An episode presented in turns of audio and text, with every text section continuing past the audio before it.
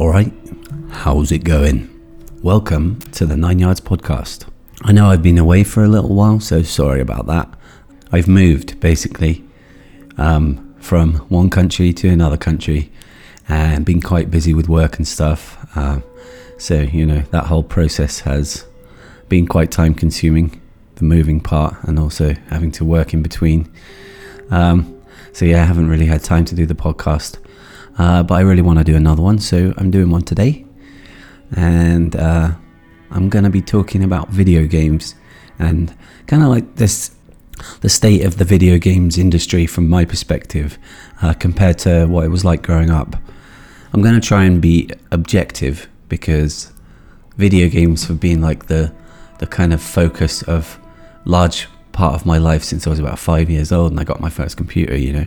And obviously, when I was that age, Oh, when we are that age, we tend to be more sort of like full of wonder, and the the focus of our entertainment tends to be, you know, we tend to build a kind of idyllic, glorified version of that in our minds. You know, our things were so much better when I was a kid, but you know, obviously, objectively speaking, and technically speaking, video games have improved a lot.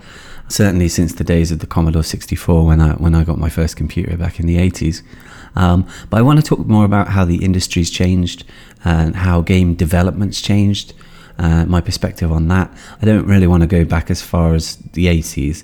I'm going to talk more about kind of the industry in the 90s when I really started to get, take games a, a bit more seriously and and got a bit more interested in games and playing sort of slightly more advanced games, um, role playing games, stuff like that.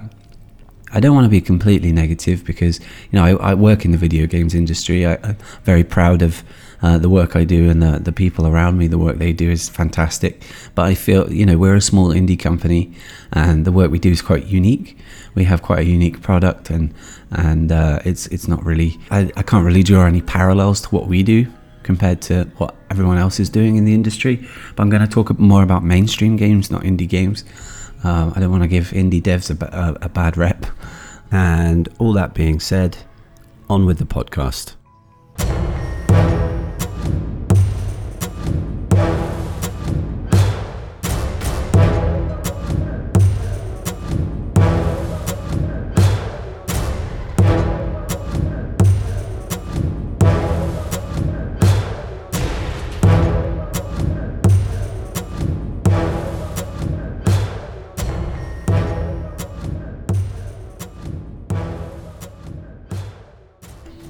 So I'll focus, I guess, more on, on role playing games, which is, you know, my, I suppose, my main hobby or passion or interest. I guess role playing, in at its core, I mean, take the word literally, playing a role. You know, you, you're playing a role. So in order to play a role, you need a kind of world to exist in. It comes from like tabletop gaming, Dungeons and Dragons, and all all that, Warhammer, and that kind of pen and paper tabletop gaming stuff Really, basically, all it does is establish a set of rules in which a world can exist. And I guess that's essentially what games are it's a, it's a set of rules, and you're thrust into some new world, and you know, you have to play by the rules. Generally speaking, role playing games are more advanced because the rule set is designed to allow gamers to kind of exist within a within a world that's created by the developer or you know, in the case of tabletop gaming by the games master. So the rule set has to be very broad in scope and has to allow for you know a lot of different systems and mechanics to exist uh, for the for the game to be fun and engaging, and also to uh, allow a lot of room for creativity and you know different possible outcomes, different choices to to create desired outcomes and you know possible pitfalls trade-offs when it comes to you know advancement.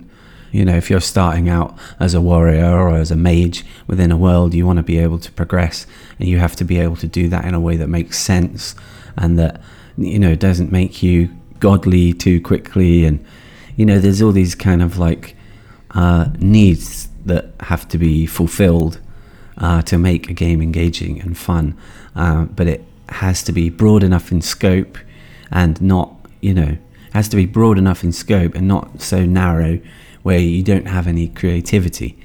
You know, so rule sets for RPGs have to be very clever And I, I want to talk about that at first. So, going back to like when I was a teenager, late 90s, um, early 2000s, uh, when I was when I first really got into playing role playing games, the first role playing games I played were like uh, Baldur's Gate, Planescape Torment, uh, Morrowind, uh, Final Fantasy VII, the original Fallout game, um, and those games for me were a real attempt to kind of you know they were an attempt by the developers to create a world and just to sort of thrust you into that world, give you choices, give you freedom. And the level of creativity and innovation was like absolutely insane at the time. You know, all those games like broke new ground. They really kind of established what potential uh, computer games really had for me in my mind. Uh, I always dreamed, I guess, when I was a kid, you know, playing Commodore 64 and Atari, of games like that games that would be like the kind of like a whole world that you could explore and kind of do almost anything you want and interact with characters in different ways, have different dialogue options, and, and have as much freedom as possible. You know, I think kids naturally are kind of drawn to this idea of an alternate world, uh, especially if the world you live in isn't, you know, that uh, satisfactory in some ways. Those games were so creative and so innovative and yeah, like I said, really established what was possible and really kind of made you dream about what would be possible in the future. You know, how much further things could could be pushed. It really sort of inspired this kind of sense in me that as games progress, as technology progressed, games would progress uh, with it, and generally these worlds would get you know, larger and more interactive and more creative, and you'd have more freedom. Sadly, that's not really been the case. Fallout is a really great example, right? Because if you look at the first ever Fallout game and the way your choices worked and how, how many different dialogue options you had and what kind of impact those options would actually have on the game, they were quite meaningful, right? Like you'd have a whole different bunch of options. If you chose one, it would kind of send you down one path that you couldn't necessarily come back from. You couldn't just spam all the different dialogue options and, and you know, it, it would eventually arrive to the, the same outcome. There was actually meaningful choices and, and that really gave you a sense of sort of urgency and, and that, you know, your choices matter within this world. That that's personally what I kind of look for in a role playing game that, that's trying to that's trying to sort of simulate a world basically. But if you look at the progression of the Fallout games, it's kind of like, okay, the graphics have got better, you know, the combat's got better. In so many ways, the, the games have improved like to a ridiculous level. If you look at the amount of freedom you have within the world, in a lot of ways, it's also gone backwards too. The design of games has become so uh, streamlined and so standardized. Really, a lot of the creativity that those early RPGs and early video games in general had has been sapped out of the industry due to the incredible success of an industry that now dwarfs pretty much any other entertainment industry, right? Well, it does dwarf any other entertainment industry. It's by far the biggest. So, in a way, games have become a victim of their own success because uh, large developers now really have to meet very strict sets of criteria during the creative process in order to tick the boxes that the executives demand, that the board demands from them, you know. Like we know what sells, so we want what sells. We don't want a creative product that pushes too many boundaries, you know. Like okay, you want better graphics, you want more dynamic combat, better animations, that that kind of thing. But the actual game world has to be sort of narrow and has to cater for a, a player base which has had this kind of uh, rigid concept of what a game should be. Like game design now has moved away from this idea of kind of impactful choice. There are some games that that do it. You know, like what what was that game called that came out last year? Uh, Detroit being Human. You know, but it's basically just like a multi multiple choice movie there's it's not really a game. It's a Hollywood movie, but I'll, I'll talk about that again. So yeah, yeah, game design has really become much more narrow because the, due to the su- success of the industry, standards have been built up very quickly. What works, what doesn't, you know, what sells, what doesn't. What gamers want, in inverted commas, has, is defined by which games sell the most, right? So systems within games, freedom of choice, that kind of thing, has been largely left by the wayside to create these kind of more linear experiences which give the illusion of choice. I think fair enough. Like a lot of uh, you know younger gamers have grown up with those type of games and just accept that as the as the reality. If if they're fa- faced with a game that is too complex or you know gives them too many choices where they feel like oh if I make this choice now I'm going to screw up my whole game, that becomes in some way unattractive to them, or at least unattractive to the executives that want to sell that game. So, okay, I, am trying to be more concise with my point here. I guess, so what's attractive to me, and I think a lot of people that grow up in that era of games, is a sense of freedom, a sense of really being pushed into a world and having and existing within that world's rules, but having as much freedom of choice as possible. Okay, there's going to be a lot of rigid stuff that you have to conform to. You can't have absolute freedom, obviously, but just the sense that it that it's not linear. You know, like you should actually be able to make choices, not an illusion of choice. You should actually be able to make choices that really have an impact because it just makes it's just so much more engaging, you know.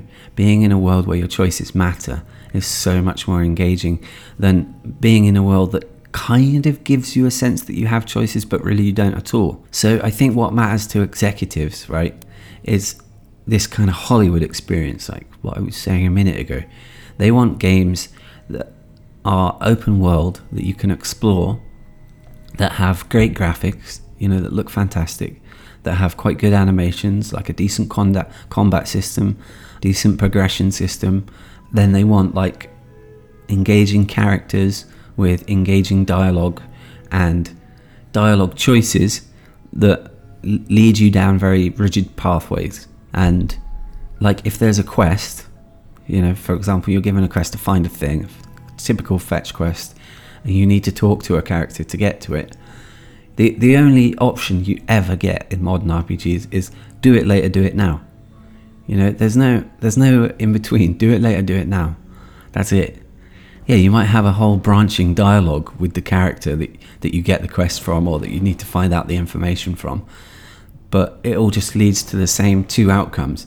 You know, you click all these different options, and or like one of them's highlighted. You know, you can ask them about something, or they'll give you a whole load of spiel.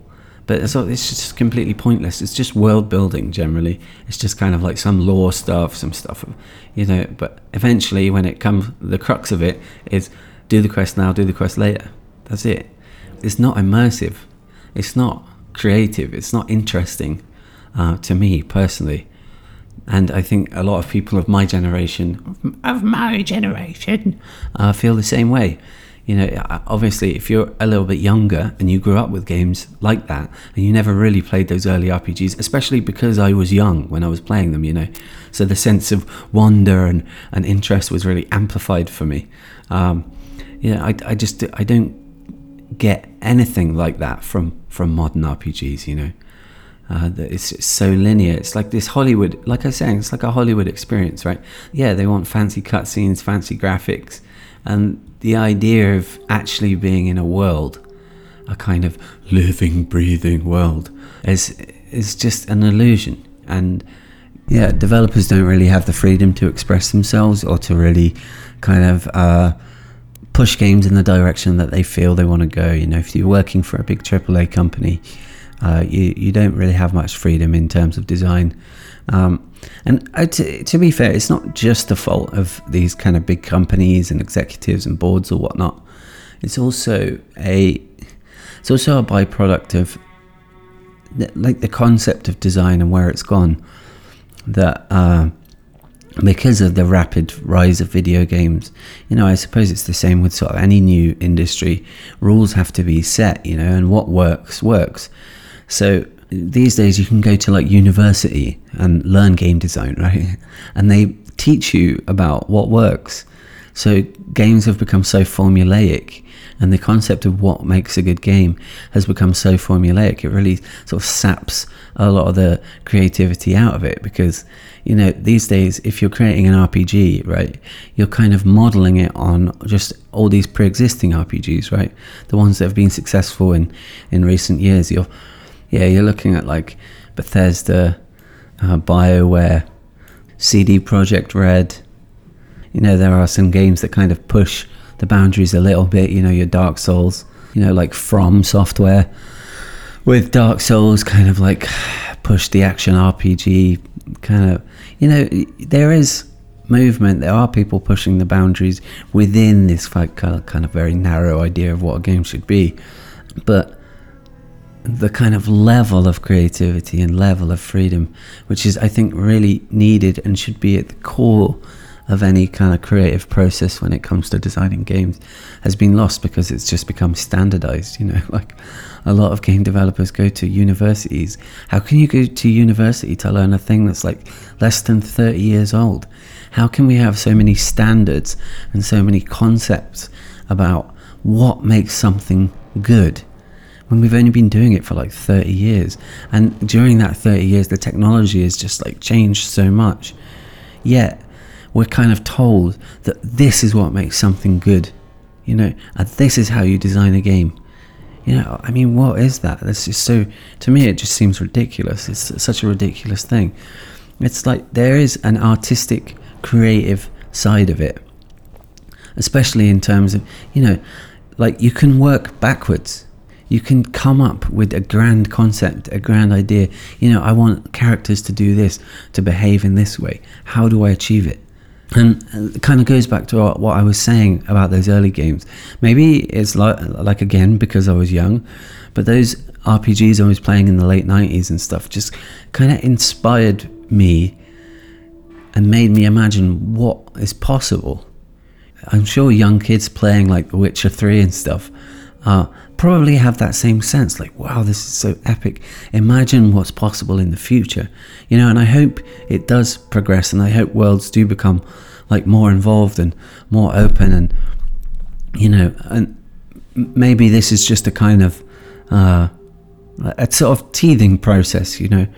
But I worry that it's not because it's such a huge industry in terms of the amount of money it makes that I just worry it's going to get worse, you know it's going to become even more standardized and even more rigid. And okay, every now and again, a new kind of like era defining game breaks through, you know, some kind of group of uh, indie devs or something manage to really push the envelope and and do something completely new and it and it catches fire and and it reshapes the industry you know i'm sure that will happen at some point but i just worry that it's kind of like that largely so many talented artists, so many talented developers in general are being stifled by by the industry and, and kind of what and the standard it's set for what games should be like.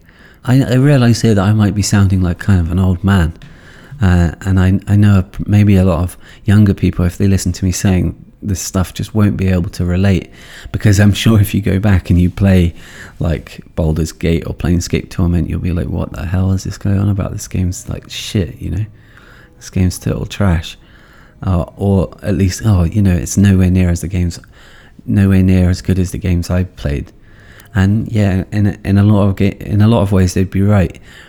But at the same time, if you just focus on the kind of design elements, you know, not the graphical quality, not the necessarily the quality of uh, gameplay, but but more more the ethos. That was what I found so inspiring, and I think it does hold up. And those games, compared to uh, your modern RPGs, even the best ones, I think in most ways the design of those early RPGs was much more ambitious and much uh, broader in scale and you know much broader in scope even though the games like were smaller like just the sort of level of freedom you have and the impact of your choices and uh, the thought that went into the systems uh, the, you know the magic systems the inventory systems every, every the sort of thought and design and creativity that went into them was just so amazing you know?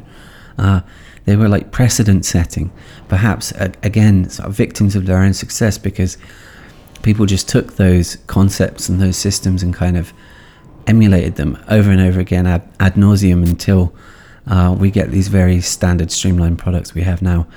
And uh, that's a real terrible shame. I think it's a terrible shame. You could definitely say there's a kind of an inevitability about it, I suppose. If you have something new that's like so incredibly successful so fast, inevitably companies are going to succumb to greed.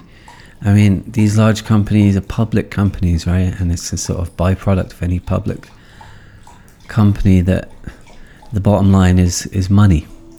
You know, it's not it's not about creativity. It's not creating a, about creating a good product. It's about bleeding as much pennies as you can from your potential customers and uh, that's that's the way RPGs are going you know they've you know they've all gone in this direction of being like live as Jim Ster- as Jim Sterling puts it live services I disagree with him on some stuff but the way he talks about AAA games industry and live services and stuff I I uh, I really appreciate it I mean, just look at some of the, the bigger developers. You know, look at look at Bethesda for example. They're kind of a good example, right? I mean, look at the first, look at like uh, Morrowind, and look at the first Fallout games, and then like Fallout Three, Fallout Four, and then you know Oblivion, Skyrim. Uh, now you've got like what Elder Scrolls Online and Fallout 76. Like, are you kidding me, man? Like, Jesus Christ. Like, if that isn't a kind of backwards, you know, that's moving backwards. Okay, the technology's moved forward in some ways, but like, oh my God. And they've gone from being one of the most sort of interesting, innovative companies going and creating like amazing products that really like push the boundaries and envelopes of what's possible with with video games to just being like absolute trash money grabbing bunch of a-holes, you know?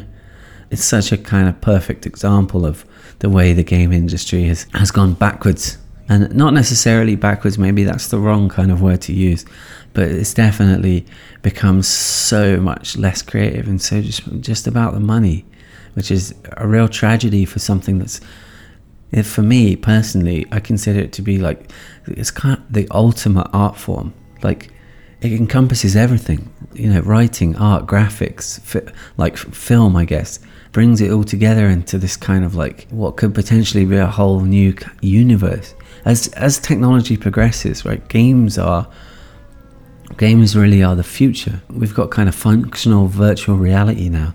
We've got elon elon musk making bloody brain machines. You know probably by the time i'm an old man you'll you'll literally have like nerve gear and stuff that you can, where you can literally be fully transported into other worlds. You know or maybe you won't even need need nerve gear. You'll just need like a microchip implanted in your brain or something. Some kind of machine implanted in your brain. Something like that really horrible new black mirror episode uh, where they where they're playing sort of kind of mortal kombat which really sucked actually it's really disappointed at that maybe I can talk about how, tr- you know, Black Mirror has become a victim of its own success too, right? So that, that was my dog moaning there in the background. He doesn't like it when I'm sat around talking to myself. He thinks something weird's going on, which it probably is, to be fair. Um, yeah, so he's just there, like on the sofa, wagging his tail like crazy. What do you want? Say hello. Say hello.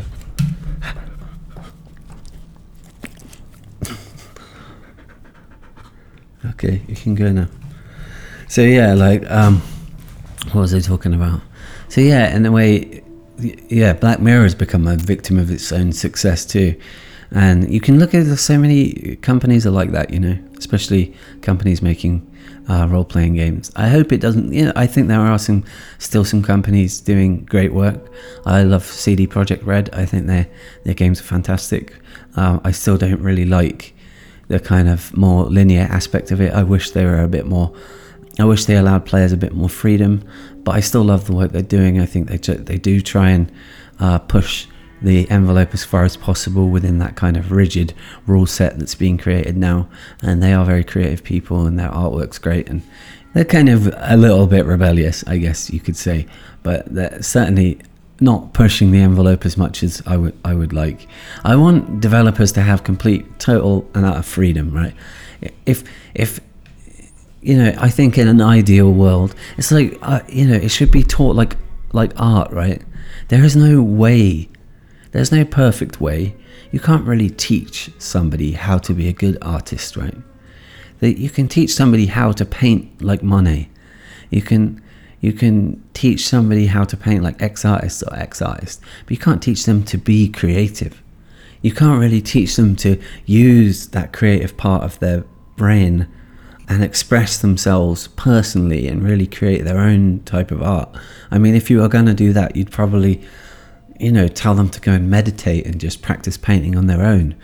You know, like or take psychedelic drugs or something.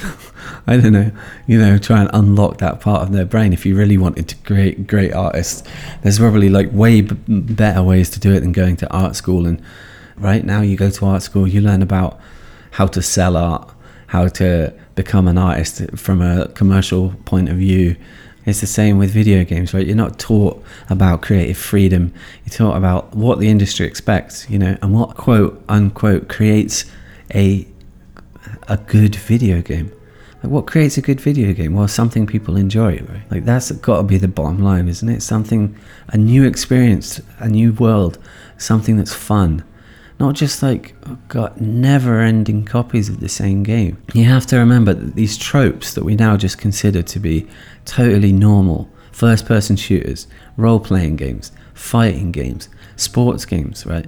they've just been built up over the over the last 20 or 30 years it's not like some kind of epic thing that goes back so far it's just like somebody came along made a cool game you know obviously people were trying to make cool football games forever and then like EA came along with FIFA Konami came along with with Pro Evo and they were both sort of copying and competing with each other until FIFA sort of pulled out ahead in the modern era with their whole loot box flipping thing with their ultimate team thing. But you know, you have to remember that it's still just it's like a very it's just it's accepted now that that's what a football game is. The control the control system's everything. Like if you were going to make a football game now, like it would just be a clone, a FIFA clone, right? Because like what I mean, what else are you to do? Like that it that's it now, right? Isn't isn't that like think about that? Isn't that crazy? Like, it's only been 30 years. What, nobody's trying to create a new system or a new idea about what a football game could be. Isn't that sort of crazy? yeah, I think it's completely insane.